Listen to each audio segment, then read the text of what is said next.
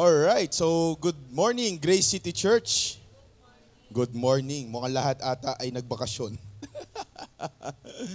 anyway, palakpakan natin ang Panginoon. Grabe namang worship iyon. Amen po ba? Grabe naman. Oo. Ayan, sige po, maaari po kayong humanap na upuan. Yan, umupo po tayo. At sino pong excited ngayon sa sasabihin ng Panginoon? Meron po akong balita sa inyo, no? Kasi ah, ang series po nating Journey of Faith, seven weeks lang po ito. So nasa pang-anim na linggo ka na, or six weeks. So next week po, tapos na po yung Journey of Faith. So sana marami, marami na po ba kayo natutunan sa Journey of Faith? Eh, parang wala pa. Pastor, first time ko po. Kung first time mo, okay to, okay to. Anyway, Last week, pinag-aralan po natin, I think it's all about answering a, def- a very difficult question through Pastor Isko. Kung naalala po ninyo, ang tanong po niya, can we change the mind of God? Pwede ba nating mabago ang isipan ng Panginoon? So anong sagot natin dyan? Mabago po ba natin ang isipan ng Panginoon? Yes or no? Yes or no? Para di ba po kayo sigurado, ah? Pastor, di po ako matin last week eh. Hindi po ako sure, no? Kung mababago po natin ang ang ah, isipan ng Diyos. Well, I have to be honest with you, wala pong kayang makapagbago sa isipan at plano ng Diyos. That's the answer, tama po ba? Pero ang tanong kasi, kung hindi mo mababago ang isipan ng Diyos at ang plano niya, bakit ka pa magbe-pray? Eh di mo pala mababago. Tama? At anong sabi ni Pastor Isko doon? Medyo mahirap yung, yung tanong na yun ha. Oo, di natin mababago ang isipan ng Diyos. Bakit pa tayo mag-pray? Kung di naman natin mababago ang isipan ng Diyos. Ang sagot natin dyan, wala akong, nakaw na ba to kapatid? Nakaw naman no. Sabi dyan, while prayer cannot change the mind of God, prayer can appeal to the throne of His grace. Ibig sabihin, nagpe-pray tayo, hindi dahil para mabago no, ang plano ng Diyos, kundi makahingi at makareceive ng biyaya. Na kahit hindi mababago ang, ang plano ng Diyos, meron tayong opportunity, no, space for grace, sabihin na natin ganun, na sa ganun, ma-spare tayo doon sa sitwasyon na yon. Are you with me? Pero other than that, no, gusto ko lang idagdag to, ang ganda ng sagot ni Pastor ko dyan. Malawak po kasi talaga tong aralin na to. No? Pero other than that, there is one thing that we need to do or we need to realize kapag tayo ay nagpe-pray. Ano po yon? Therefore, sabi nga natin, hindi po natin kayang baguhin ang isip ng Diyos. Tama po ba? Pero kaya niyang baguhin ang isip mo. And so when we are trying to connect to God, we are not trying na ano, ipwersahin ang kamay ng Panginoon para sundin ang kalooban natin. Hindi, kundi binabago ng Panginoon habang tayo nananalangin, habang tayo lumalago, binabago ng Panginoon ang ating puso at ang ating isipan na sa ganon, makita natin kung ano talaga ang kanyang kalooban. When Abraham was struggling on the uh, ilan ilan ang maliligtas, no? Hanggang sa dumating sila sa sampu lang, di ba? Hanggang minimum sampu, ligtas mo yung buong Sodoma at Gomora. Alam na natin na ano, God knows everything. Wala talagang righteous doon sa Sodoma at Gomora. Kahit nga mag-isa lang yun, kahit nga mag-zero yun, tama po ba? Kasi that's already set. Kitang-kita ng Panginoon yun. But can we change the mind of God? No. At pinapakita doon sa eksena na yon na hindi kaya ni Abraham kahit tumawad siya. Tumawad siya. eh. Naalala niyo po ba? Si mga sama ko last week dito. May pagtawad. So biblical pastor yung tawad, no? Oo. Biblical. Nahuli lang si Pastor Francis nung tumawad siya. eh. Ikaw, di papahuli ng tawad yun. Pag nasa palengke ako, ano lang, 30 na lang. Uh, Sige, anyway, bottom line, ang sasabi natin dito, wala, hindi natin mabago ang mind of God. But here's the good news. We can be exposed para makita natin ang kalooban ng Panginoon. And I'll tell you something, ang kalooban ng Panginoon, perfect. It's perfect. Hindi kasi natin maintindihan eh, bakit kailangan ano ni Lord yung Sodoma at Gomorrah? Hindi natin maintindihan, pero siya alam niya na yun. 100%. Yun yung limitasyon natin. And so ang struggle natin, intindihin, di ba? Ito yung struggle natin eh. Bakit nangyayari sa akin ang mga bagay na ito? Yun, yun yung struggle natin. Bakit ako, Lord? Bakit ako yung depressed? Bakit ako yung malungkot? Bakit ako yung nahirapan? Bakit ako yung lubog? Bakit ganito? That's our question in mind. And sometimes we are questioning God kasi bakit sa akin to nangyayari, sa iba hindi. Are you with me? But let me tell you something. God is good. And God is faithful. And so when we say God is good, kahit hindi natin naiintindihan, kasi limitado tayo, alam natin tama yung ginagawa niya at mabuti yung ginagawa niya. Merong rason kung bakit niya to binigay sa akin. And so I cannot change the mind of God. But God can change me. Hello, ito, look at this. Sabi dito, while we cannot change the mind of God, God can align our hearts to His will through prayer. At saan saan natin nakita yan? Sino ang best example ng will of God? Or being under the will of God? Sino ang best example?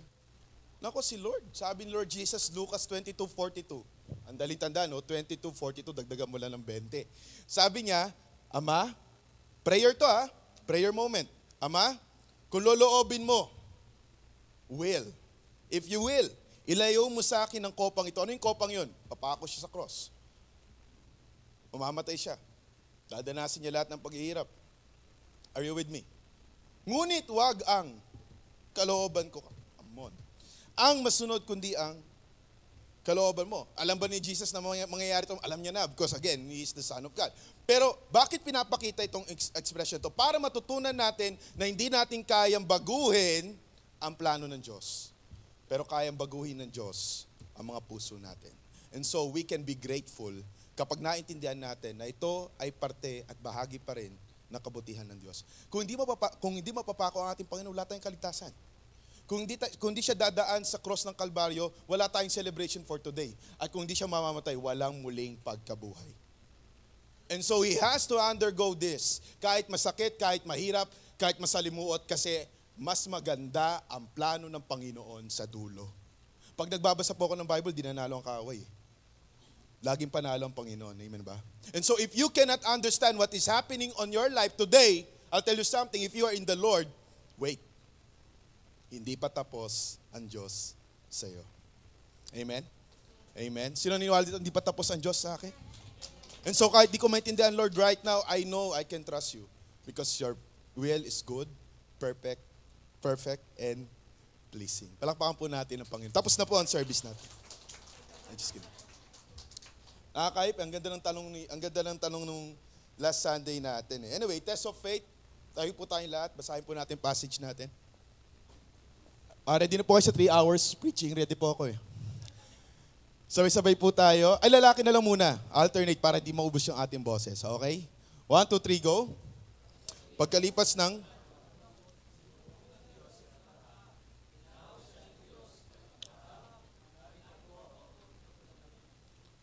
babae,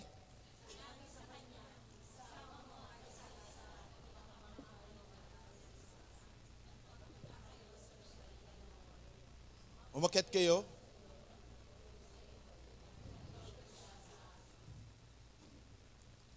Kinabukasan, maagang bumangon si Abraham at nagsibak ng kahoy na gagamitin panggatong sandog na susunugin.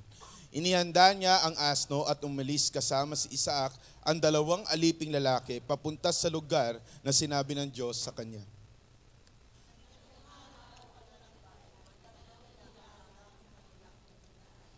Kaya't sinabi ni Abraham sa kanyang mga alipin, Bantayan ninyo rito ang asno at kami na lamang ng bata ang aakyat sa bundok. Sasamba kami sa dako roon at babalikan namin kayo.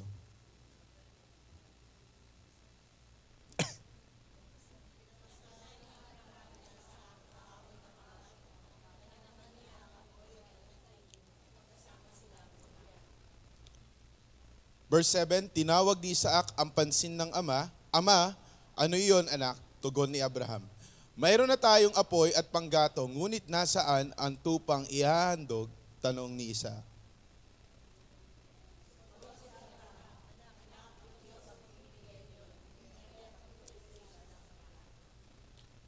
Pagsapit nila sa lugar na tinuro ng Diyos, gumawa ng altar si Abraham. Inayos niya sa ibabaw nito ang panggatong at iniyaga, iniyaga si Isaac matapos gapusin. Verse 11, tinawag siya ng anghel ni Yahweh at mula sa langit ay sinabi, Abraham, Abraham, narito po ako, sagot ni Abraham.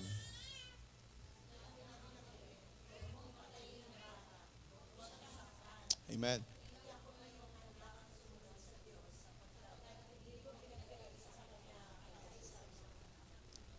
Verse 13, paglingon niya'y may nakita siyang isang lalaking tupa na ang mga sungay ay napasabit sa mga sanga ng kahoy. Ito ang kinuha ni Abraham at inihandog sa halip na, na ang kanyang anak.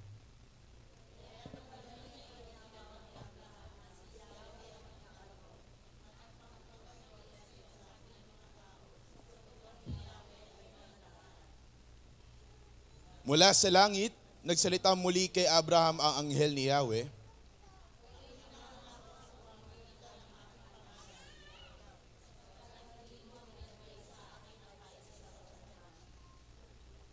Pagpapalaing kita, ang lahi mo'y magiging sindami ng bituin sa langit at ng buhangin sa dagat. Sasakupin nila ang mga lunsod na kanilang mga kaaway.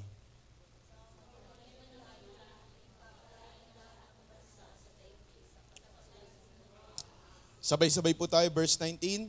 Binalikan ni Abraham ang kanyang mga lipin at sama-sama silang umuwi sa Berseba. Pray muna tayo. Panginoon, maraming salamat po sa araw na ito. Pagpalain po ang pagbasa at pagkatuto at pagka-apply ng iyong salita.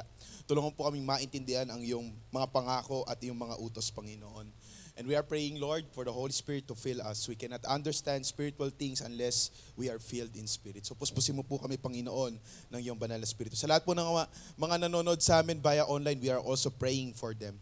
And that you will speak to them, Lord God. Even though wala po sila physically here, Lord, we know that there is no medium na hindi, na hindi, na hindi mo pwedeng magamit, Panginoon. Kaya mong gamitin ang lahat para, yung, para sa iyong kaluguran. And again, Lord, thank you for this time that we have. This is our prayer, Lord, in Jesus' name. Amen and amen. Makakaupo na po ang lahat. Sabi mo sa katabi mo, test of faith. Nako, uwian na, test na eh. No? Pag test, nakakata test. Pag test, nakakatakot eh. Tama po ba? Sino po dito natatakot sa test? No? Ayan, may kasama na ako dito. anyway, test of faith.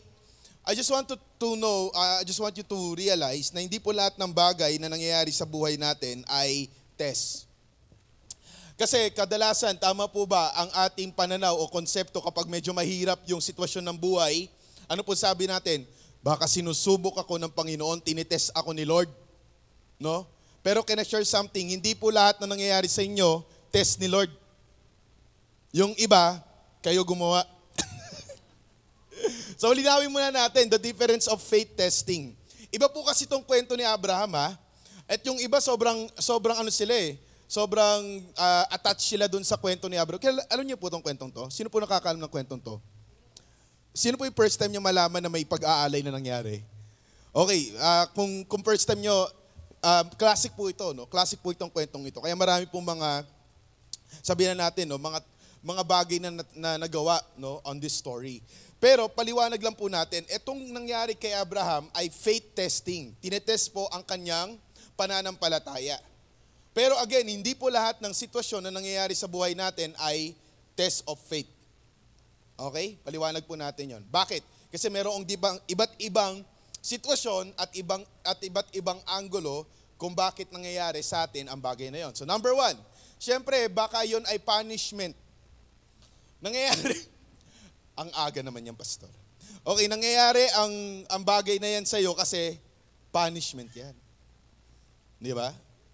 Oo, totoo yun. Nangyayari talaga. No? Kapag ikaw ay nagnakaw, sample lang. O kaya naman ikaw ay nag, uh, sorry ah, nagamit ako ng term, no? pumatay. No? Ng kapitbahay.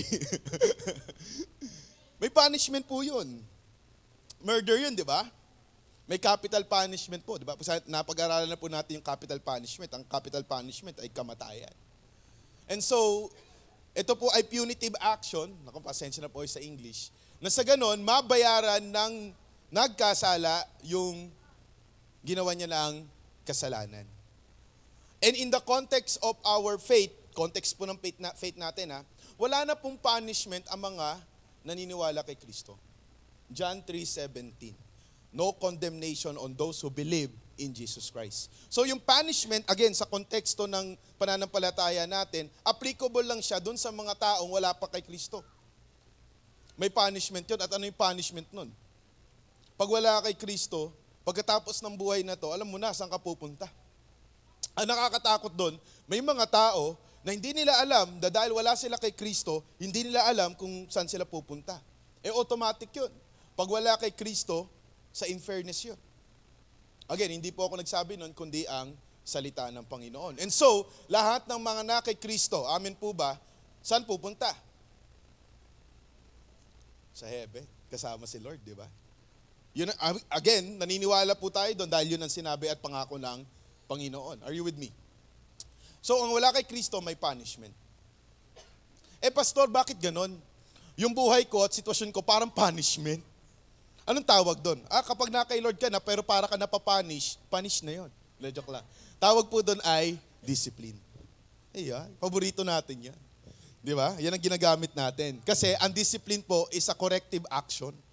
Anak ka na ni Lord eh. Tapos walay, ano yan? So ang gagawin natin, i-correct. Sabi mo sa katabi mo, ko-correct. Ito mahirap eh. Yung correction.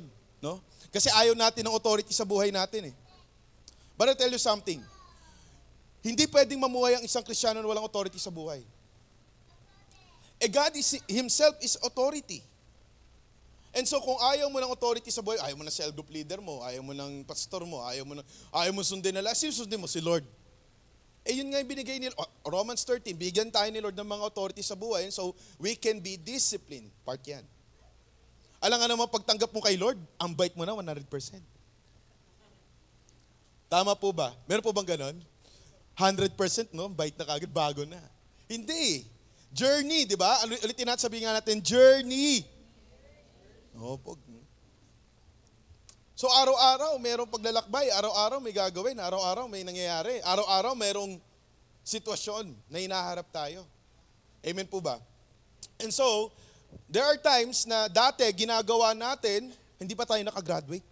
Yung dating buhay natin, wala pa tayo kay Lord, nandun pa rin, nakakabit pa rin sa buhay natin. So anong gagawin doon? Didisiplinahin ka ng Panginoon. Pero ito maganda, Hebreo chapter 12 verse 6 says that disciplines are for the children. Sa mga anak. So hindi siya punishment, it's a dis- it's discipline. Okay po ba? Malinaw po ba 'yon? Ito number three, nangyayari din to sa buhay natin. Number three, consequence. Ito naman, consequence, negative natural chain of events. Meron pong tinayo ang, ang Panginoon ng mga principles ng buhay. Tama po ba? Yung tinatawag nating cause and effect. Naalala niyo po yon? For example, kung hindi ka nag-review kahapon, kung kaway estudyante, at exam nyo today, anong effect nun? Sanhi at bunga to, di ba?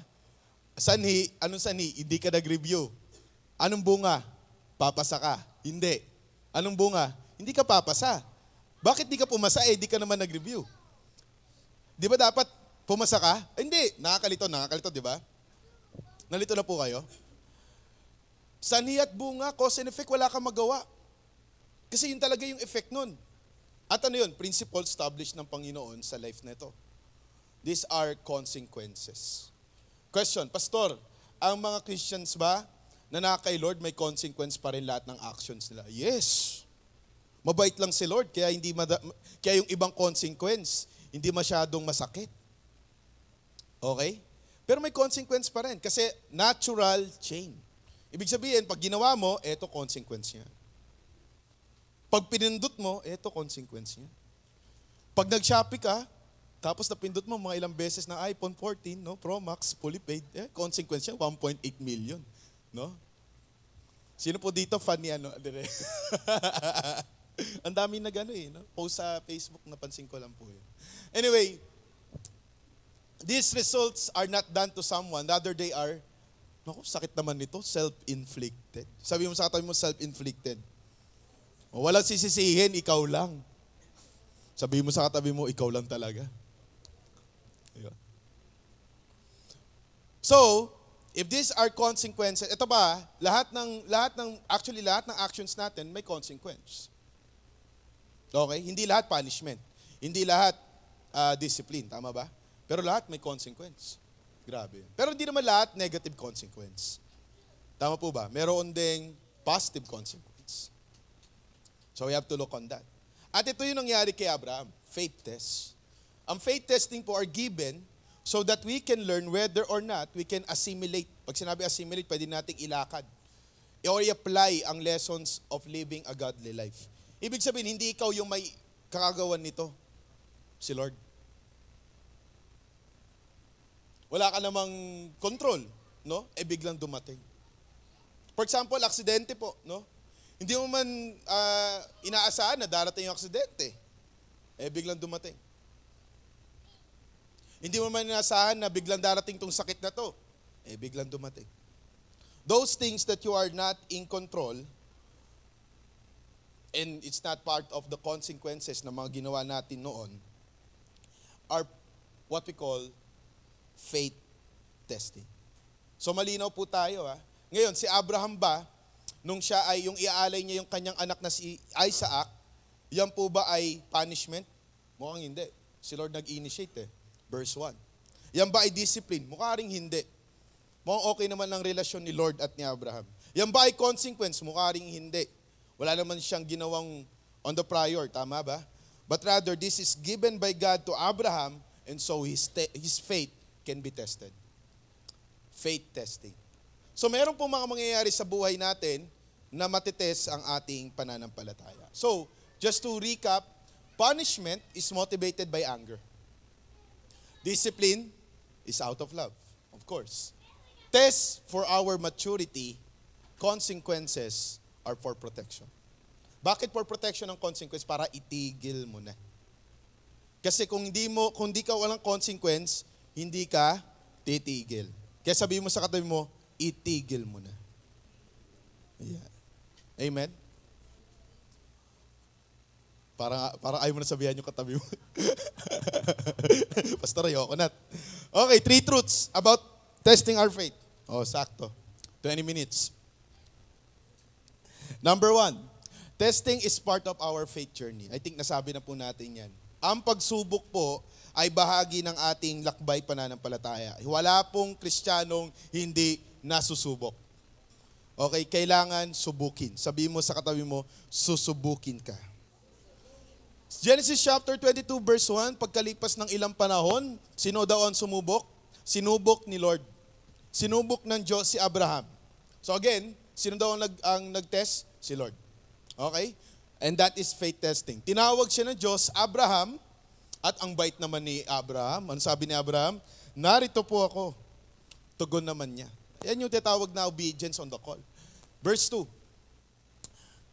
If we are going to recall Abraham journey, kasi tatalo lang tayo, no? Genesis chapter 22 yan, matagal-tagal tong pagtawag ulit.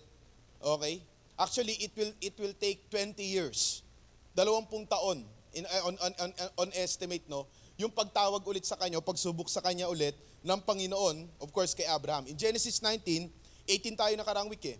So in Genesis 19, yung po, nagdi-discuss doon, o diniscuss po doon, yung destruction of Sodom and Gomorrah. On Genesis 20, ang diniscuss naman doon ay si Abraham at si Abimelech. Alam niyo kung ano ginawa ni Abraham dito?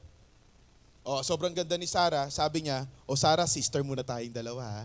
Brother mo ko, sister kita. Eh si Abimelech, nagandahan kay Sarah, ayun, kinuha. Ano, naginip si Abimelech. Anong panaginip niya? Si Lord. Uy, bakit mo kinukuha yung asawa ng iba? Pagising niya, bakit, bakit ganon? Hindi mo sinabi sa akin katotohanan. So, you, so, you, you see Abraham, Abraham failed. Anyway, Genesis 21, Isaac birth. Pinanganak naman si Isaac after one year. So 100 years na si Abraham yan. Bro mo, 100 years, nanganak pa rin, no? And Genesis 22, eto na yon yung Abraham's test. Yung pag-aalay kay uh, Isaac. And if we're going to recall in verse 2, sabi dyan, sinabi sa kanya, isama mo ang kaisa-isa at pinakamamahal mong anak na si Isaac. Grabe emphasis, no? Ilan daw? Kaisa-isa. Grabe naman. Kaisa-isa. Kakabigay lang, kakaano. Pero 20 years na po yan, ha? Since nang binigay. Okay? Kaisa-isa, so matanda na si Isaac dyan, ha? Baka may mga pictures po kayo makikita sa Google, baby pa si Isaac, iaalay na. Hindi, matanda na po si Isaac, 20 years na. Okay? Isam, isama mo ang kaisa-isa at hindi pa nahinto. Kaisa-isa at pinakamamahal mong anak na si Isaac at magpunta kayo sa lupain ng Moira, ay di, Moraya. Umakyat kayo sa bundok na ituturo ko sa iyo. At eto na yung test. Ano yung test? Ihandog mo siya sa akin. Hindi yung ihahandog na, Lord, eto na. Hindi ah. Yung handog pong yon, ang ibig pong sabihin, kung naintindihan po yung konteksto nun, ang ibig pong sabihin nun, papatayin niya anak niya. At pag namatay, doon susunugin. Para ihandog. Kasi yung usok nun, yun ang handog. Are you getting me? So seryoso po to ha. Hindi po to basta-basta. Kaisa-isa, pinakamamahal, kakabigay, up, uh, 20 years ago. Biro mo, kalaro-laro mo ng bata pa yan. Tapos ang sabi ni Lord, Oh, Abraham, kumusta? Okay naman, Lord. Okay, andog mo na si Isaac. Hirap. Tama po ba? Hindi po ba kayo nahirapan? Ako nahirapan eh. Pakita ko lang picture. Antan, ito wala, ano to eh, graphics lang to. Pero pag titignan mo siya, we, they have been waiting for this. Nag-wait sila dyan no kay Isaac. Tapos, after some time, after 20 years, magpapakita si Lord sa'yo at sabihin, O Abraham, di ba love mo si Isaac?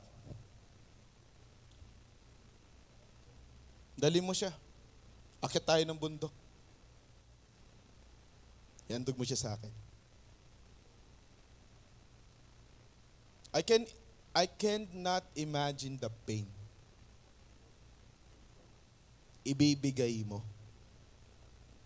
yung kaisa-isa at pinaka mamahal mong anak. And then the- this is the reason why a lot of people after this after this ano chapter, sinasara na yung Bible eh. Kasi bakit? Nangusap si Lord eh. Lord, ibibigay ko na ba siya? Lord, ayoko pa. Lord, ayoko magpatawa. Kasi anong anong anong at anong anong approach dito? Anong atake dito? Atake dito yung pinakamamahal mo, pinaka-importante, dapat makaya mo rin i-offer kay Lord eh. Kaya kaya ang mga Krisyano, ayaw na nila magbasa ng Bible kasi ang hirap eh. Pero kita niyo po ba? Journey po to. Hindi po to nakarating si Abraham dito. Yung agad-agad yan, kaagad yung inutos sa kanya ni Lord. Hindi. Marami muna. Mamaya, discuss natin. Pero ito yung point natin, hindi po madali yung pinapagawa sa kanya ni Lord. Anong ano kaya ano kaya expectation ni Abraham? Ano kaya sinabi ni Abraham? Ano kaya response niya? O tingnan natin response niya, verse 3. Kinabukasan, maagang bumangon. Ba, nag-Nescafe si Abraham. Maagang bumangon si Abraham. Uy, may ano ah, benta yun ah. At nagsibak ng kahoy, nagagamitin panggatong sa handog. Grabe! Nagis, eh, sabi ng ibang Bible uh, scholars, kaya raw maaga nagising, possible, number one, excited. Pero number two, di makatulog. Eh most likely, di siya makatulog. Pero kailangan niya sundin ng Panginoon. Sinabi ng Panginoon eh. So ang ginawa niya, kinabukasan, maaga bumangon. Nagsibak ng kahoy, gagamitin panggatong. Biruin mo yung sinisibak mo, panggatong, mam- sandog para sa anak mo. Grabe. Hindi ko ma-imagine, baka umiiyak si Abraham noon na gumagatong eh. Inihanda ang asno, umalis kasama si Isaac. At ang dalawang aliping lalaki papunta sa lugar na sinabi ng Diyos sa kanya. I cannot imagine the agony. I cannot imagine the pain. Wala pa po akong anak, pero I'm just trying to, to connect. Paano pag nagkaanak ako at nangyari sa akin itong bagay ito, ang hirap. Naku, si Chichi. Tama po ba? Lechon yun. Pero alam niyo po, ang daming mga tao na, dahil sa verse na to, ang daming pong tao mga nal- naloko. Ang ginawa talaga nila, may mga may mga records po ito ha. Ang ginawa po nila, pinatay po, meron pong ano, meron pong mga tao na sobrang ano sila. Alam mo yun, sobrang pinersonal nila yung kay Abraham to eh. Sabi mo sabi mo sa katabi mo, kay Abraham to. Hindi to sa iyo. Ayun no. Kani sino sinong tines? Si Abraham. Sino nag sino bumangon? Si Abraham. Sino nagsibak? Si Abraham. Tama ba? Hindi yung alipin niya sino? Si Abraham personal test to eh. Hindi mo test to. Sabi mo sa kanila mo, hindi mo test yan. Personal test. Kaya po pag nagbasa tayo ng Bible, no? What we are going to learn is not the literal context. Pag sabi literal context, binasa mo, literal mong binasa, yun na yun. Hindi, yung principle. Ano yung principle? Ano yung sinasabi dito? Ang sinasabi dito, ganun na lamang ang pagsunod ni Abraham. And so in our lives as followers of Christ, dapat ganun din ang pagsunod natin. Sold out 100%, total surrender. Yun ang sinasabi, hindi sinasabing ialay mo anak mo. Meron pa nangyari ha. Dahil, dahil dito sa passage ito, inalay niya anak niya. Binaril niya. Tapos nung tinatanong siya bakit niya binaril, sabi ialay daw, sabi ni Lord. Saan niya nakuha yun? Ito. Kaya po dapat hindi, ano, hindi maniwala kaagad sa sabi ni Lord. Lalo na kapag may mga tao, tapos pupunta sa'yo, tapos sabihin niya, alam mo, sabi ni Lord, ano eh, sabi ni Lord sa akin, ganito daw sabihin ko sa'yo. Mm, wait. Bakit? In 1 John chapter 4 verse 1, mga minamahal, huwag niyong paniwalaan ang bawat nagsasabing na sa kanila ang Espiritu. Hindi lahat ng nagsasabi na, oy, ito sabi ni Lord. Sa halip, ano sabi? Subukan ninyo o subukin ninyo. Sila upang malaman kung talagang mula sa Diyos ang Espiritong nasa kanila. Sapagkat marami ng huwad na propeta sa mundong ito. Let me clarify po ha, wala pong problema sa Word of God. Okay po ang Word of God. May mga tao lang talaga, no, na hindi po nila, tumatanong po kagad sila sa matatawag na meaning ng salita ng Diyos. Hindi po nag-aaral. Hindi po nag-aas ng wisdom sa Panginoon. At nagsasabi ng kung ano ng mga bagay na wala at malayo sa salita ng Diyos. Delikado po yun. Are you with me? Kaya nangyari to eh. Ngayon, paano po, Pastor, paano natin masusubok? Kung, sa side lang tayo ng konti ha, mga kapatid ha, paano tayo, paano natin masusubok kung yung sinasabi ng taong ito ay kay Lord talaga? Okay? Number one, salita ba ni Lord yon? Ibig sabihin, pag tinanong natin, is it the word of God? Sa sinabi po niya, walang kontra sa, iba, sa, sa sinabi ng Diyos. Okay? Is it the word of God? Ito ba ay ayon sa salita ng Diyos? Number two, is the personal life reflect the word of God? Kung itong taong ito, nagsasabi siya na, oh, ito sabi ni Lord eh. Ang tanong, yung buhay ba niya ay buhay ng pagsunod sa Panginoon? Paalala lang po mga kapatid, alam ko po at naniniwala po kami kaya pong kumilos at mangusap ng Panginoon sa bawat isa. Hindi po ah, nasasarado yun. Pero kung nahihirapan po kayo, intindihin kung ano ang sinasabi ng Diyos doon sa talatang yun, huwag po kayong magja-jump into conclusion. Kaya nga po meron kayong Grace Group Leader, meron po kayong pastor, meron po kayong Grace City Church Family. Tama po ba? Para tulungan kayo kasi di kayo nag-iisa. Okay? Mag, nagkakaintindihan po tayo diyan. Mga kapatid, mga, mga kapatid, amen po ba? Pag di naintindihan, huwag mag-a-assume. Amen? Lalo ngayon, social media, ang daming mga messages. Ang daming mga principles. No, meron pa mga tatawag na law of attraction. Totoo ba yun? Biblical pa yun? Ako, o, hindi po biblical yun. Yung mga cutie-cutie, naku po. Wala pong biblical support yun. Hindi po tayo umasa kay cutie, kay Lord po tayo umaasa. Oh, what I'm saying, what I'm saying, test. Sabi mo sa kanila mo, test. All spirits. Tuloy po tayo, nag-side lang po ako kasi maraming na ano dun sa, sa message na yun eh. Anyway, Genesis chapter 22 verse 4 to 5. Nang ikatlong araw ng paglalakbay, ay natanaw na nila ang dakong kanilang pupuntahan. So hindi ito like, na- nakita niyo po ba? Kinabukasan, balikan lang natin yun, no? Iaalay na nagandog, ay nagandog, naghanda. Tapos, maya-maya, iaalay na. Hindi, tatlong araw. Na-imagine niyo po ba yun? Tatlong araw pa kayo naglakbay para pumunta sa bundok. Atras sa abante yun. Di ba? Para ka napupupo tapos hindi mo alam. Di ba? Atras sa abante yun. Hindi mo sure eh. Pwede bang, pwede bang umatras si Abraham? Three days yung lakbay eh. O nasa first day na kayo, isip-isipin mo yun. Ano ko handog tong anak ko? Atras na lang tayo. Tara guys, huwag tayo magtuloy. Pwede. Pero lahat yun tiniis. At nung nakita nila yung da, da, da kung pupuntahan nila, sinabi na ni Abraham sa kanyang mga lipin, oh, dito na kayo. At kami na lamang ng bata ang aakyat sa bundok. And I love this. Anong purpose kung bakit sila aakyat? Hindi kaagad sinabi ni Abraham. Pero alam ni Abraham kung anong gagawin. Pupunta sila doon to worship. Sasaba kami sa Dakurwa. At babalikan namin kayo. I love the faith of Abraham kasi yung purpose kung bakit siya pupunta doon, alam niya, to worship. At meron pa siyang sinabing something. Ano yun? Babalikan namin kayo. Ulit, babalikan namin. Namin. Wow. Sure na sure ka, namin. So in short, babalik daw sila ni, ni Isaac. Pero tayo, mga nanonood, yung mga audience ng Netflix, anong nakita natin? Hindi na babalik yan. Huwag kayong maniwala dyan, iaalay niyan si Isaac eh. Yes, siya na lang babalik. Naintindihan niyo po ba? Pero hindi. This is faith.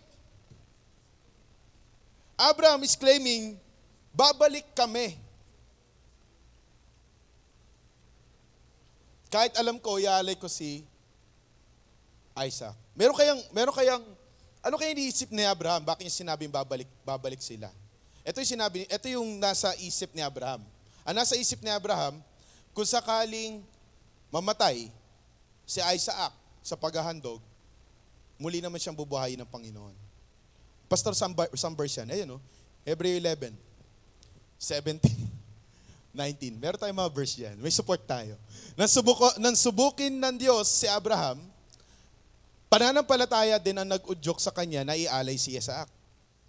Bilang handog sa Diyos. Buong puso niyang, grabe, total, oh. Walang ano, hesitation, you know? Buong puso. Buong puso niyang inihandog ang kaisa-isa niyang anak.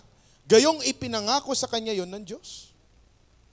E paano dadami sila Abraham, di ba? Eh wala na siyang anak kung iaalay niya. Kaya nga, pananampalataya yon. Ang hirap nun, di ba? Na kay Isaac magmumula ang magiging lahi niya. Naniniwala siya na kaya ng Diyos bumuhay ng patay. And so habang habang naglalakbay sila, nag-isip na siya kung anong gagawin. Siguro pag inandog ko si Isaac, bubuhay naman siya ni Lord eh. So okay lang. Walang imposible sa Diyos. Yun ang nasa utak niya. Pero ano nangyari? Plot twist, hindi yun nangyari, di ba? Alam niyo na yung kwento, di ba? Alam niyo na, di ba? Plot twist, ang galing ni Lord. Eh. Kala mo ah, may isan mo ako, hindi ko bubuhayin. sorry na. Kaya sa patiling hagang pangungusap na ibalik sa kanya sa Isaac mula sa mga patay. So, nasa utak ni, ni Abraham during that time, ay kaya sinabi niya babalik naman kami kasi bubuhayin naman ni Lord si Isaac kung sakali siya ay mapatay. And verse 6, tuloy na natin, ipapasan ni Abraham kay Isaac ang kahoy, o pinapasan ni Abraham kay Isaac ang kahoy na panggatong. Dala naman niya ang apoy at patalim at magkasama silang lumakad. Still a picture of journey, lakad. No? So ang point lang natin dito, parte po ng ating buhay ang pagsubok. Si Abraham ay di nakaiwas sa pagsubok. Pero itong pagsubok na to, ano ito? Test of faith. Let me tell you something. Even other characters in the Bible are tested. Sino yon? Moses, Israel, were tested. Exodus chapter 14 and 15. Job was tested. Paborito po natin si Job, di ba? Sino po gusto ng additional series kay Job? Tapos di po punta ng church. Pastor, ang dalim eh. Job was tested, tama ba? David was tested. Pero hindi yung kay Bathsheba, kay Bathsheba, consequence yun. Di ba? Natural chain yun. Okay? Ano tong 1 Samuel chapter 24? Ito yung ano, binigyan ng pagkakataong patayin ni David si Saul. Si King Saul. Eh, king pa si Saul noon. So sabi ng Panginoon, oh, don't touch the anointed. Natandaan ni David yun. Kaya kahit may pagkakataon siyang patayin, hindi niya pinatay. Test yun eh. Okay? Number three, sino pa?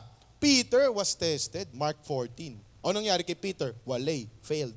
Di ba? Pero, na-restore ni Lord. Di pa tapos eh. Amen ba? And Jesus was tested, paborito ni Mama, Matthew chapter 4.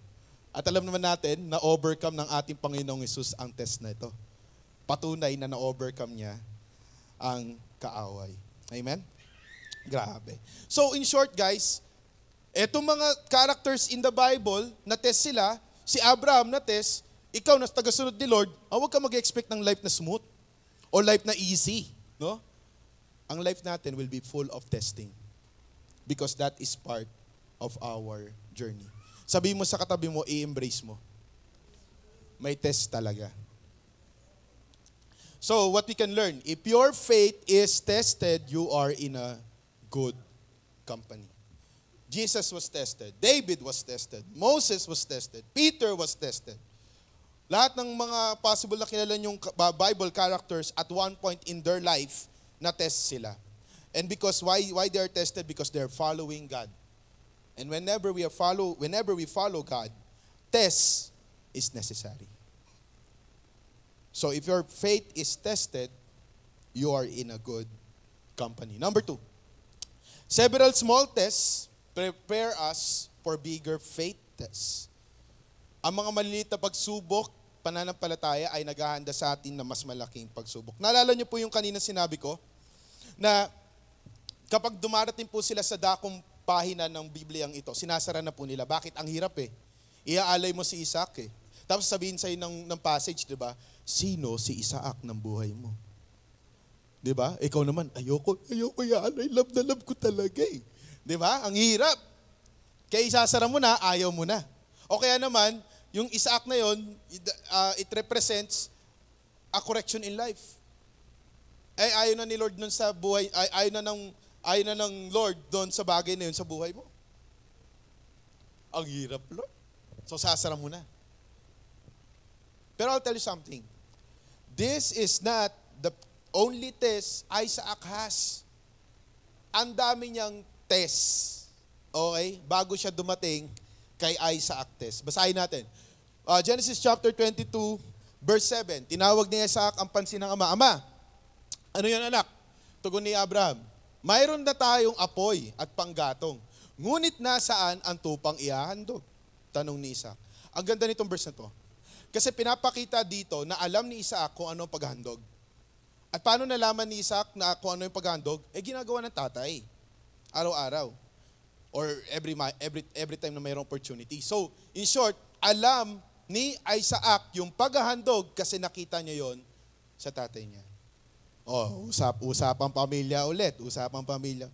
Parents, mom and and dad, mahalaga po na pinapractice natin ang ating pananampalataya sa harapan ng ating mga anak. At nang sa ganon, I'm, I'm praising God because there are there are parents here, dinadala nila talaga ang kanilang mga anak sa church. No, kahit maghabol-habol, magpunta-punta po yan dito sa harapan, magtumbling-tumbling po yan. Bakit? Because it's a practice. Kung wala po sila dito, nasa ibang lugar sila. What do you prepare as a place? Here, we can worship God. Here, may experience nila kung ano ang ano ang mensahe ng Panginoon. Here, they are going to hear as early as their age the Word of God. At sa gano, paglaki nila, sabi sa Proverbs, di ba? Hindi mananakaw sa kanila yon. Amen po ba? Can we clap our hands to the families, no? Kaya yung mga fa- mga may anak po dito at di nyo po dala yung mga anak nyo, okay lang po. Yan, G-Kids po ay ready ma-stress. Kahit di po sila mukhang ano, ang babata po niyan. No? Ready po silang kargahin, alagaan, pag-pray, patahimikin, igapos. Ay, hindi po, hindi po, hindi po. Iba, iba, iba na yun, iba na yun. Ialay. But the point taken, ano yun? Isaac will not have what? An exposure of offering if if if Abraham is not offering. Alam niyo yung konsepto na yun. Ano sagot ni Abraham dito? Verse 8. Dito pala. Wala na? Verse 8 kapatid. Ayun, yun, yun. Sumagot si Abraham, Anak, ang Diyos ang magbibigay niyo. Grabe ang lago, no? Biruin mo yun, ang tanong sa'yo, saan yung handog? Ikaw talaga yun. Pero, kailangan malago ang sagot. Anong sagot? Uh, anak, huwag ka mag-alala. Si Lord na ang magbibigay nun. Yes! Ang lago talaga, ibang klase. Pero hindi da, pero pag ni-expect mo, no, ang hirap nung ang hirap nung challenge, ang hirap nung test. Pero ang lago ng sagot. Bakit ganon? Again, Because this is a journey, it's not the first time na tines si Abraham. This is many, many, multiple tests before. Verse 9. Tuloy lang natin. Nag-expository tayo. Pagsapit nila sa lugar na itinhuro ng Diyos, gumawa ng altar si Abraham. Inayos niya sa ibabaw nito ang panggatong at inihaga si, Asa, si Isaac matapos gapusin. Ngayon, kung ikaw yung ginapos, nagalda ng altar. Pinahiga ka sa altar. At alam mo kung ano itsura ng offering. Pagkapos pa lang sa'yo, alam mo na. Ikaw yung ihahandog. Plot twist ulit. Pero Isaac ng laban ba, no? And you will see also the trust of Isaac on his father's love. In this picture, you will see na kahit ganun yung moment na yon, hindi nang laban si Isaac. But rather, he is also fully surrendered kasi alam niya mapagkakatiwalaan ang pag-ibig ng Ama. Can I share something? The struggle of many of us sa pananampalataya is not a struggle of this, but a struggle of heart. Hindi siya madaming alam, kundi sa struggle ng puso. Bakit? Kadalasan kasi, pag, pag tinitignan natin yung sitwasyon natin at yung sinasabi ng Panginoon malayo, pero never question the love of God. Kasi kahit hindi parehas ang sitwasyon at nangyayari sa iyo, no, at yung inaasahan mo, hindi nun nabago ang pagmamahal sa iyo ng Ama. Isaac can, can ano, can, what do you call that, can doubt. Bakit? Gagapusin na ako. Teka lang, alam ko to taya. Papa, alam ko to. Ako, yung, yung tupay ginagapos, di ba? But again, why there is no rebellion? Why there is no hesitation? Because Isaac trusted the love of the Father. Can I share something? Hello.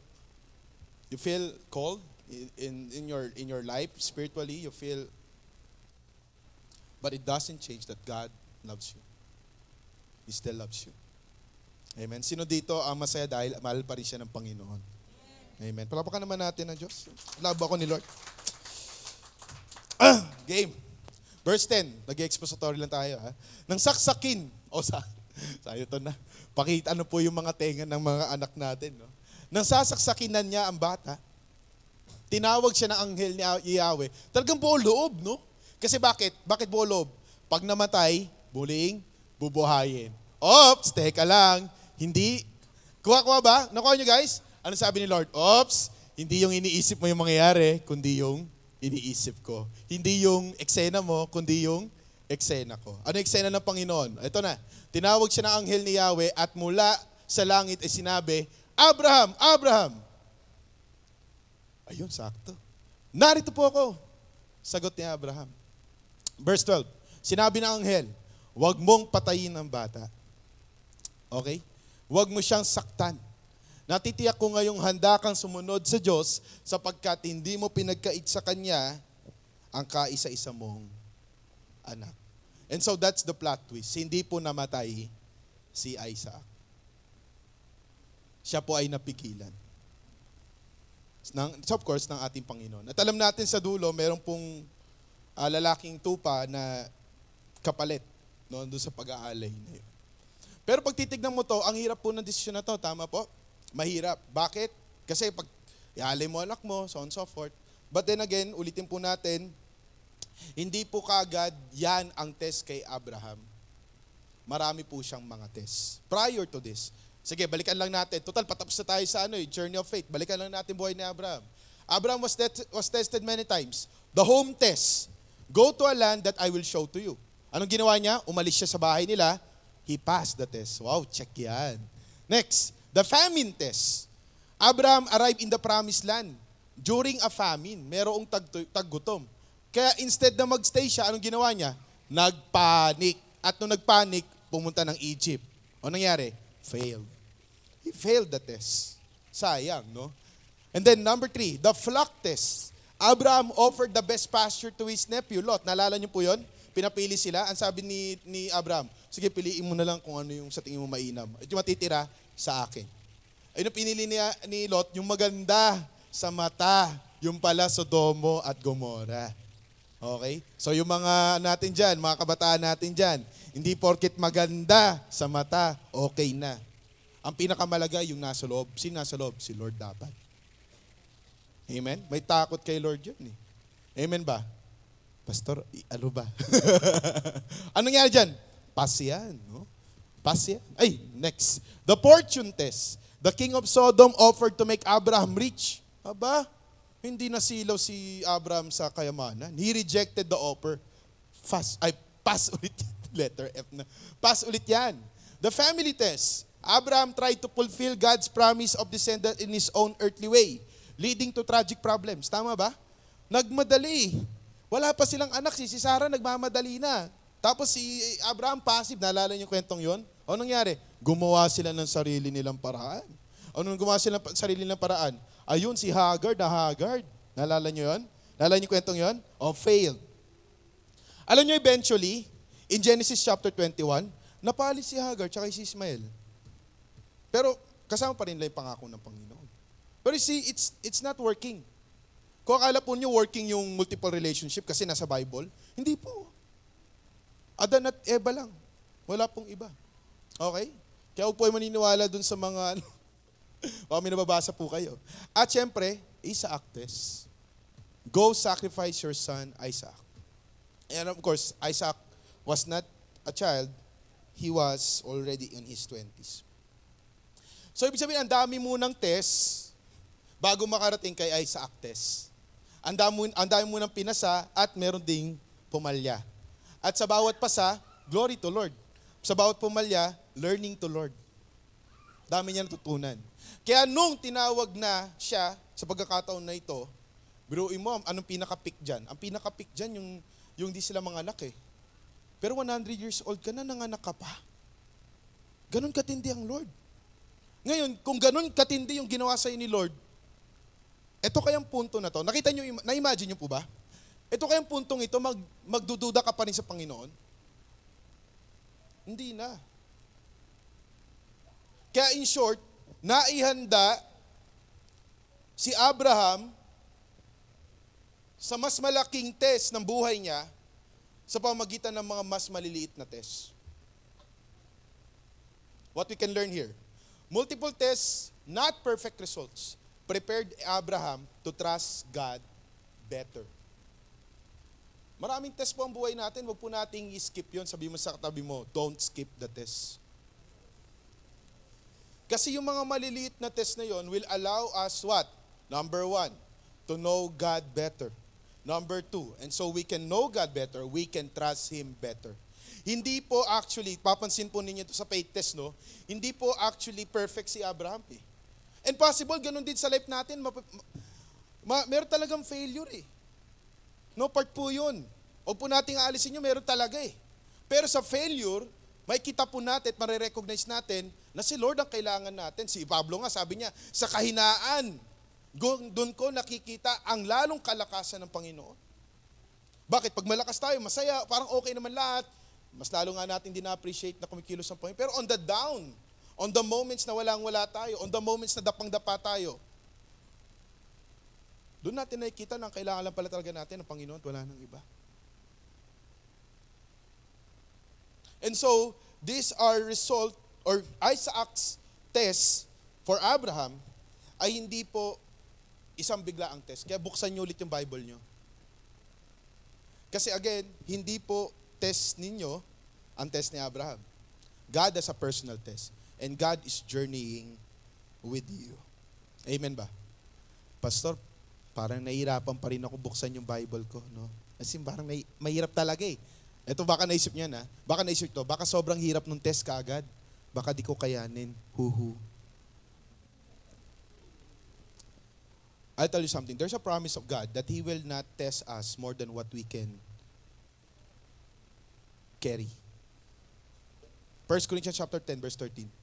Wala pang pagsubok na dumating sa inyo at hindi naranasan o nararanasan ng ibang tao.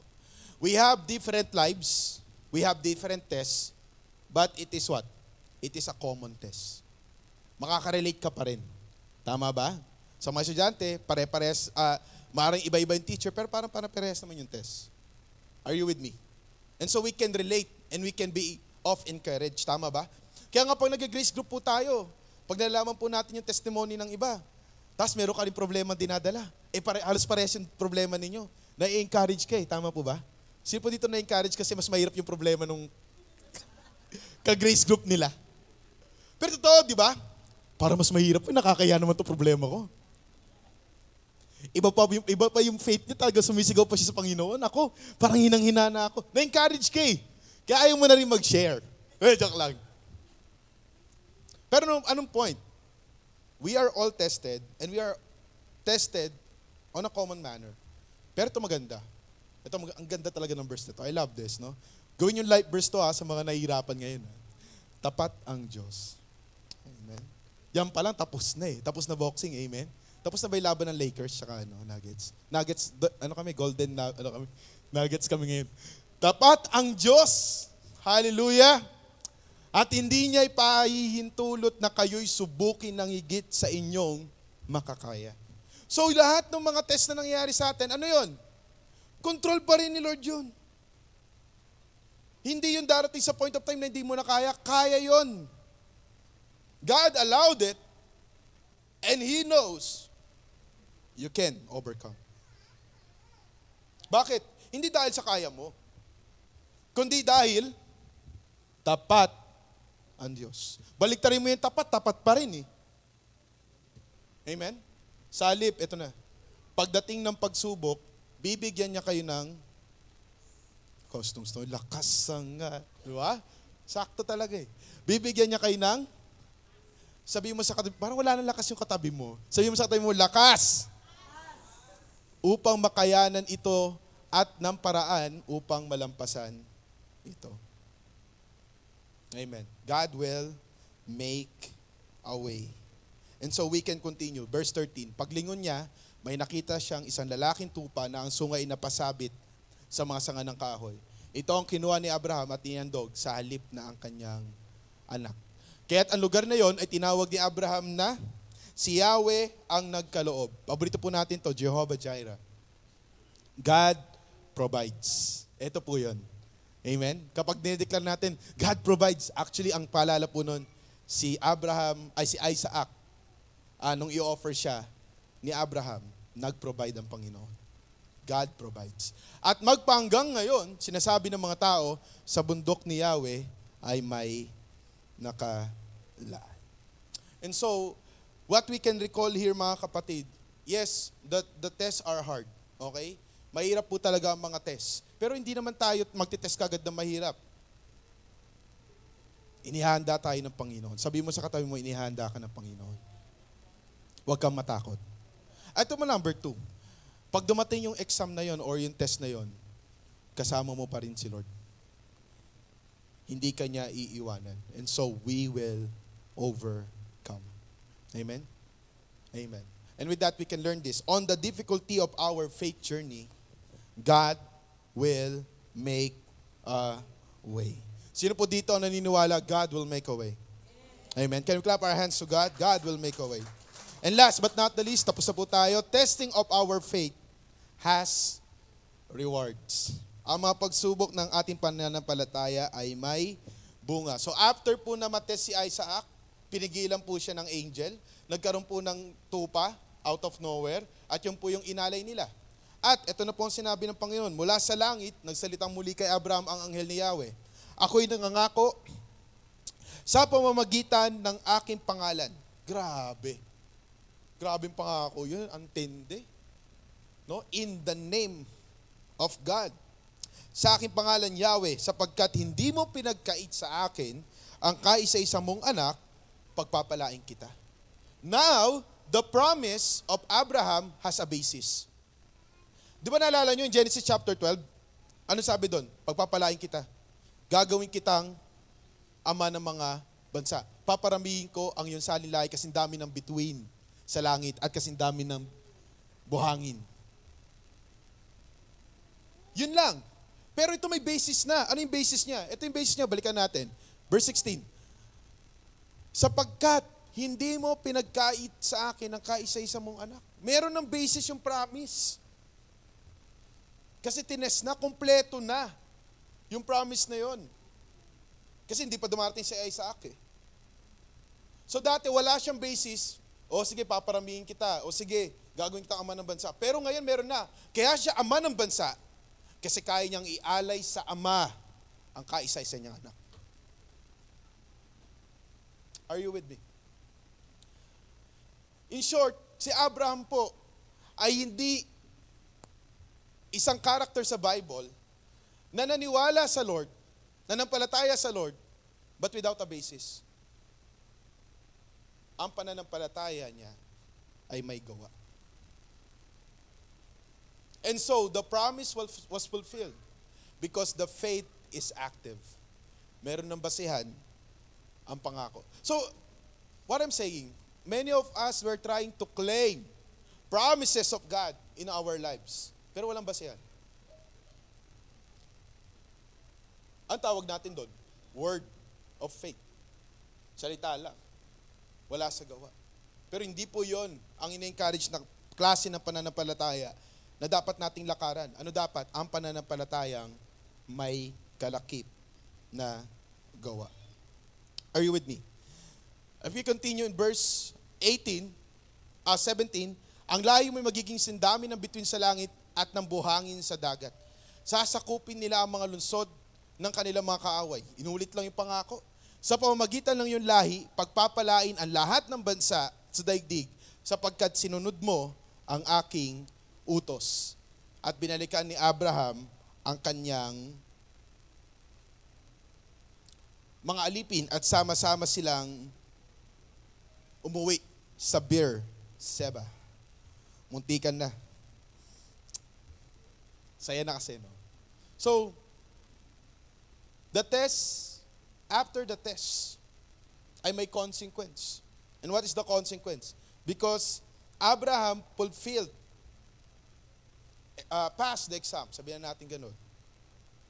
He was rewarded by a promise. Pangako. Bilang tayo sa ating uh, lakad pananampalataya, tayo rin po ay mayroong ina-anticipate na reward. Sabi po sa 1 Corinthians chapter 9 verse 24, alam ninyong ang mga kalahok sa paligsahan ay tumatakbo lahat. Again, itsura ng journey. Ngunit iisa lamang ang nagkakamit ng gantimpala. Kaya't pagbutihin ninyo. Sabi mo sa katabi mo, pagbutihin ninyo. Ang pagtakbo upang makamtan ninyo ang gantimpala. Verse 25, lahat ng manlalarong nagsasanay ay may disiplina sa lahat ng bagay upang magkamit ng isang gantimpalang panandalian lamang. Ngunit ang gantimpalang hinahangad natin ay panghabang panahon. And so what we are what we are trying to say mga kapatid, na yung mga test ng buhay natin hanggang sa dulo, no? Lahat po yan ay hindi sayang basta sa Panginoon. Huwag po kayong manginayang, no? Sa mga pagpapagal nyo sa Panginoon, sa mga pagpapractice, sa pagdidisiplina, sa pag-grace group, no? Sa pag-share ng gospel. Huwag po kayong manginayang doon. Sa pagbibigay, huwag po kayong manginayang doon. Hindi po kayo nawalan. Nagkaroon po kayo. Yeah, sabi nga ni Kuya Lando, no? Di kayo mawawalan, di rin kayo magkakaroon. Pero kay Lord, ano? Mukha lang kayo nawalan, pero nagkaroon kayo. Wala pong sayang basta sa Panginoon. And so, ang sabi dito ni Pablo, kung tatakbo tayo, kung mag-journey tayo, mag-journey tayo para i-reach natin yung gantimpala. Kung tayo, ay bubu- kung tayo ay mabubuhay kay Kristo, mabuhay tayo kay Kristo na ang aim natin, magkaroon ng reward. Hindi yung pabanjing-banjing na Christian lang pag Sunday nandito. Kundi buhay na alam mo sa dulo, paparangalan ng Panginoon at mapaparangalan ang lahat ng bagay na ginawa ko para sa Kanya. This is my encouragement. I know it's not easy to hear, mga kapatid, no? Bakit? It takes maturity. Makita natin na at the end of the day, lahat pala ng mga bagay na ginagawa natin, meron palang kapakinabangan na hindi pala to sayang basta sa Panginoon. Hindi ko po masabi yun kasi sa dulo yun eh. Sa dulo yun ang run natin eh. Meron bang nag-race tapos panalo ka agad sa gitna? Hindi po. Tatakbo tayo. Ang haba-haba ng takbuhin. Marathon. Pero sa dulo po yung, yung premyo. Sa dulo po yung gantimpala. That's also our encouragement to everybody. Hindi po tayo tinawag para magpabanjing-banjing na Christian. Yung mga Christian na sa anday lang, nagpapakita at nagpaparamdam. Kundi mga Christian, araw-araw, saan man, lugar, at saan mang sitwasyon. Kasi sabi nga ni Pablo, kung tatakbo ka na lang para kay Kristo, tumakbo ka para magkaroon ng gantimpala. Amen po ba? Why? Because again, our faith has a reward. Question po sa lahat. Kamusta po ang pagtakbo natin sa pananampalataya? Tumatakbo pa tayo para lang maging parte ng buhay na ito yung pananampalataya o tumatakbo po tayo kasi alam natin sa dulo, merong pong gantimpalang inihanda sa mga taong tapat at nananampalataya kay Jesus. That's a question that we need to ask. Pero other than the reward, na-observe nyo ba to? Ano yung mga na-observe natin? Ito, na-observe nyo ba to? Balikan ko na to ha. Genesis 22 verse 2. May na-observe kayo dito? Ano na-observe nyo dyan? Yung emphasis, kaisa-isa, at pinakamamahal mong anak na si Isaac. May naalala po kayong ganung verse sa Bible, sa New Testament? Kaisa-isa, at pinakama... Ito po yun, no? Mateo chapter 3, verse 17. At may boses na narinig mula sa langit nagsabi, ito ang minamahal kong anak na lubos kong kinalugdan. Sino po yung anak na tinutukoy dyan? Si Jesus. Wait. Genesis 20, 20, 22 says about Isaac. And then meron dito Matthew chapter 3 verse 17 that use the same pinakamamahal kong anak but refers to Jesus. Tuloy natin. Ano pa yung observation natin? Genesis 22 verse 4. Nang ikatlong, may naalala po kayo? Three days. May naalala po kayo? On the third day, inilibing siyang, inilibing siya, kanil sino inilibing? Si Jesus at muling nabuhay sa ikatlong araw. Wait, wait. Is this test for Isaac or for Abraham na i-offer si Isaac is actually part and small part of a bigger picture na mangyayari sa mga susunod na panahon. O sige pa, isa pa. Di pa tapos. 22 verse 6. Ipinapasan ni Abraham. May naalala po kayo sa pinapasan? Ano yung pinapasan sa kanya? Kahoy. Na panggatong, specific. May naalala po kayo sa pagpasan ng kahoy? Sino yon? Si Jesus. 1 chapter 19 verse 7. Inilabas siyang pasan ang kanyang krus. Papunta sa lugar kung saan, kung, na kung tawagi, dako ng bungo, Golgota sa wikang Hebreo. At may pag-aaral po ah, na ang Golgota ay bundok Moira o parte ng bundok Moira. Ay, Moraya. Kakamali naman ako. Bundok Moraya. Alright? Eh, trending kasi. Nakatalikod eh. De joke lang. Bundok Moraya. Kung saan nag-alay si Abraham. Ano, ano pinapakita natin dito? All along, Abraham was tested offering Isaac. Are you with me? Hindi dahil lang i-offer sa Isaac. At hindi, la, hindi dahil lang mates si Abraham.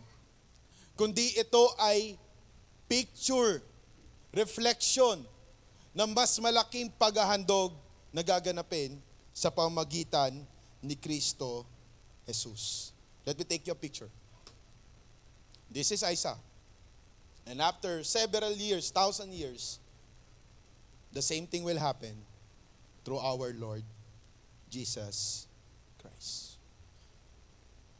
The test of Abraham is only but a small picture of a bigger picture of the offering of the Lord Jesus Christ. Ano po mensahe nat ano po mensahe sa atin dito? Na yung mga test na meron po tayo, nasan si Lambert? Ng pananampalataya natin. That is only a small picture of a bigger picture that God is doing through us. Kung hindi po nangyari itong bagay na to, wala po tayong ma-reference, no? Na ito pala ay paghahandala. Ito pala ay shadow anino ng gagawing pagsasakripisyo ng ating Panginoon eventually. That the Isaac Abraham offered is Jesus offered by God the Father. And so we can see that on that small test for Abraham, there is always a bigger picture. Ano po encouragement sa atin mga kapatid? Pasok, Lambert. Sabi mo sa katabi mo. At sa'yo na rin. Huwag mong, sige, patapos na tayo. Tuloy na natin to. Huwag mong maliitin ang pagsubok.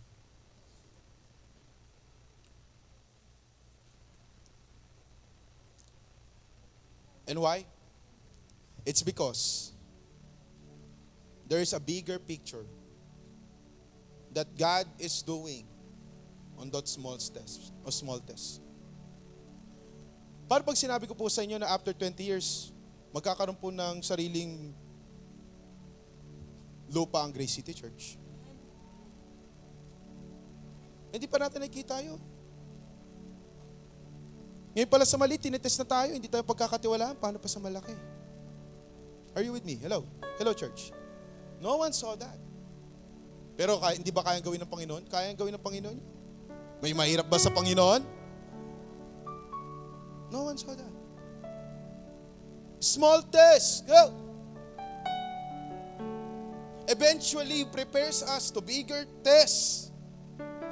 And so, we should not skip yung mga test ng buhay natin na mula sa Panginoon kasi yun ay paghahanda sa atin sa mas malaking bagay na hindi pa natin alam sa ngayon.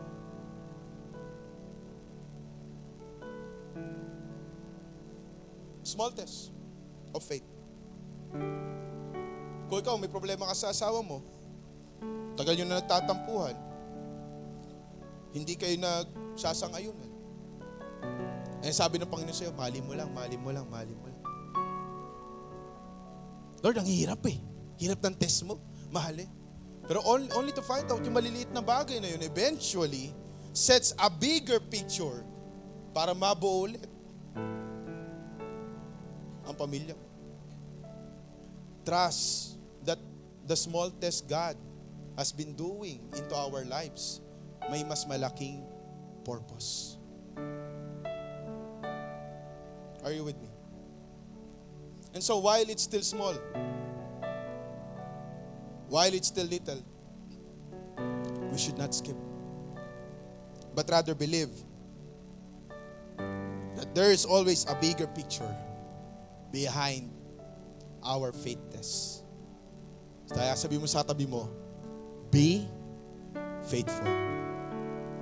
Sino dito ang sa biyaya ng Panginoon, haharapin ang test ng mga buhay niya? Sino dito kahit na hindi niya maintindihan, maliit lang sa paningin ng iba, pero magiging tapat pa rin siya kasi test to para sa kanya ng Panginoon. Be faithful. And so we can realize that there is joy. Meron palang kagalakan kapag tayo ay sinusubok. Sabi ni Paul sa Filipos chapter 3 verse 14, Nagpupunyagi ako patungo sa hangganan upang makamtan ang gantimpala ng pagkatawag sa akin ng Diyos sa pamagitan ni Kristo Jesus, ang buhay na nasa langit. Hello friends, hindi po tayo hanggang dito lang. Meron pong bigger picture. Meron pong bigger celebration. Meron pong bigger revelation. Meron pong bigger things Pero saan nagsimula yon? Small testing. Amen. And so what will be our approach kapag tayo po ay umaharap sa mga pagsubok? Ito na. If we can anticipate that there is a bigger picture on our small testing, we can be joyful. Mga kapatid, magalak kayo. Kapag kayo'y dumaranas ng iba't ibang uri ng pagsubok, dapat niyong malaman na magiging, come on, matatag ang inyong pananampalataya sa pamagitan ng mga pagsubok. And so, we can be encouraged na kahit tayo po ay tested, we can be joyful. Dahil ang mga test na ito sa buhay na meron po tayo sa pamamagitan ng Panginoon ay nagpapatatag sa ating pananampalataya. Amen? Tayo po tayong lahat. There is always a bigger picture behind our faith test. So be faithful. Alam ba ni Abraham na eventually magiging larawan ng kanyang pagsasakripisyo ang sakripisyo ng Panginoong Isus? No. All he needs to do is to surrender, trust God on that test. Pero alam ba niya yan? Na eventually magagamit pala yun para mapakita ang sakripisyo na ginawa ng Panginoong Jesus. Never in His mind. And so, friends, huwag po tayo malimitahan. Sometimes we are already occupied ng nangyayari sa buhay natin araw-araw eh. Nakalimutan mo na, mayroong bigger picture. Sometimes na-occupy na tayo ng mga problema, sitwasyon, punong-puno tayo ng mga bagay na kailangan nating alalahanin sa bawat minuto, bawat segundo. Nakalimutan mo na ba mayroong mas malaking larawan na ginagawa ang Diyos na kaya ka nandiyan sa kalagitnaan na yan? Kasi meron pa rin ginagawa ang Diyos at hindi pa tapos ang Diyos sa buhay mo. At the times that we are occupied by the present time, remember, there is a bigger God and there is a bigger picture. So be faithful. Amen? And clap our hands to God for that. Let's all be praying, Father. Tulungan po kami, Panginoon. Magkaroon ng perspektibo. Always. Na makita namin, Panginoon, na sa buhay na ito, ito ay malit lamang na picture ng mas malaking bahagi na gagawin mo sa kalagitnaan namin. Na yes, Lord, sometimes we are occupied by the things of work, by the things ng pamilya, mga bagay na poproblemahin namin sa aming mga karelasyon, Panginoon. And sometimes, Lord, we miss the bigger picture. And right now, Lord, what we are praying ay ituon mo ulit ang aming mga pansin sa bagay at mas malaking bagay na ginagawa. That you are always in the background. Maaring alam namin tatlong bagay lang na ginagawa mo sa buhay namin, but honestly, it's thousands more that you are doing in our lives. And so, Lord, show it to us. And remind us, Lord, that this journey na meron po kami seems small, seems walang effect, but surely, Lord, done in faith will be rewarded. Kaya, Lord, patuloy po, paltasin, dagdagan mo pa ang aming pananampalataya. And so we can walk unto you. And we can say, Lord, thank you. Dahil sa buhay na ito, Panginoon, alam namin sa pagsubok at sa panahon ng di pagsubok, kasama ka namin at hindi ka nagpabaya. And so Lord, bless this time that we have, Lord. And as we worship you, papuri Panginoon dahil ikaw ay tapat at mabuti. At ang hiling po namin ay patuloy na pagkilos mo sa buhay ng bawat isa. Sa iyo po kami, Panginoon, magpakailanman. Sa pangalan ni Jesus.